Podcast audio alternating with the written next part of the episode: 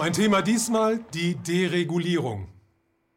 Es gibt im gesamten 20. Jahrhundert keinen anderen von der Politik und der Wirtschaft in Gang gesetzten Prozess, der unser Leben so grundlegend und so nachhaltig verändert hat und es heute so sehr prägt wie die Deregulierung, die Mitte der 70er Jahre begonnen hat. Zuvor hatte die Welt den Nachkriegsboom erlebt, in dem die Weltwirtschaft von 1948 an etwa ein Vierteljahrhundert lang ununterbrochen wuchs. Der größte Nutznießer dieser Entwicklung waren die Banken, die dieses Wachstum vor allem durch die Vergabe von Krediten anheizten, kräftig daran verdienten und dadurch von Jahr zu Jahr mächtiger wurden.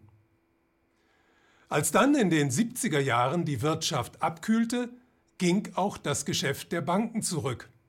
Das gefiel ihnen natürlich nicht, und deshalb nutzten sie ihre Machtstellung aus und drängten die Politik, ihnen mehr Spielraum zum Geldverdienen zu geben. Zu diesem Zweck forderten sie, die Regeln, denen sie unterlagen, zu lockern, also zu deregulieren. Besonders aktiv waren in den 70er und 80er Jahren die amerikanischen und die britischen Banken, also die Wall Street und die City of London. Sie bekamen Hilfe von zwei Politikern, nämlich von US-Präsident Ronald Reagan und der britischen Premierministerin Margaret Thatcher.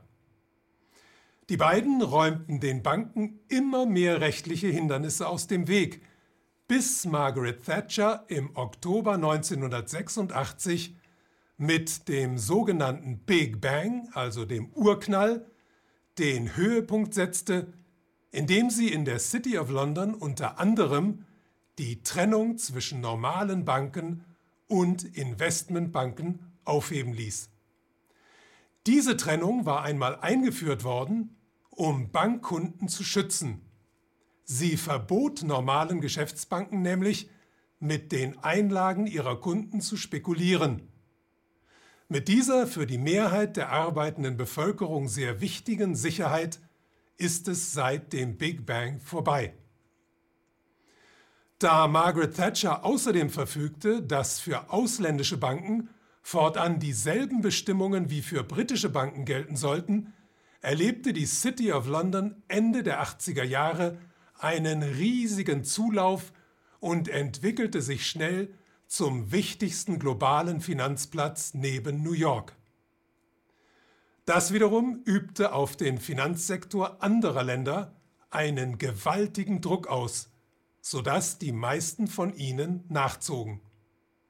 In Deutschland zum Beispiel wurden 1990, 1994, 1998 und 2002 vier Finanzmarktförderungsgesetze erlassen, in denen die rechtlichen Einschränkungen der Finanzindustrie immer weiter gelockert wurden. Die Folge dieser Entwicklung war das, was man heute als Finanzialisierung der Weltwirtschaft bezeichnet. Das heißt, der Finanzsektor wuchs schneller als alle anderen Wirtschaftsbereiche und nahm Ausmaße an, die die Welt bis dahin nicht gesehen hatte.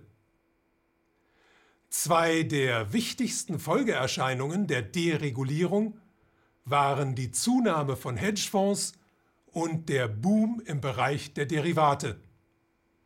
Hedgefonds sind Finanzunternehmen, die das Geld sehr wohlhabender Menschen verwalten dabei, wie Banken funktionieren, deren Regeln aber nicht unterliegen.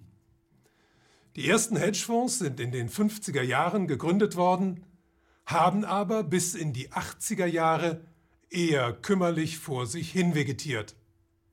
Das hat sich mit der Deregulierung geändert. Mittlerweile gibt es mehr als 10.000 Hedgefonds, die eine gewaltige Marktmacht ausüben sehr hohe Risiken eingehen und das globale Finanzsystem deshalb extrem instabil gemacht haben.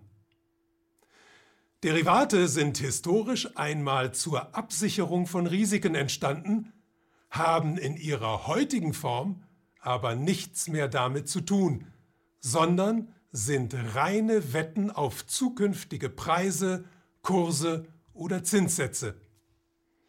Derivate machen heute den mit Abstand größten Bereich im gesamten globalen Finanzsystem aus und haben dafür gesorgt, dass wir alle in einem riesigen Casino leben, in dem die meisten von uns nur Zuschauer sind, einige wenige aber am Spieltisch sitzen und sich in kaum vorstellbarer Weise bereichern, so lange jedenfalls, bis sie sich verzocken und in ganz großem Stil verlieren.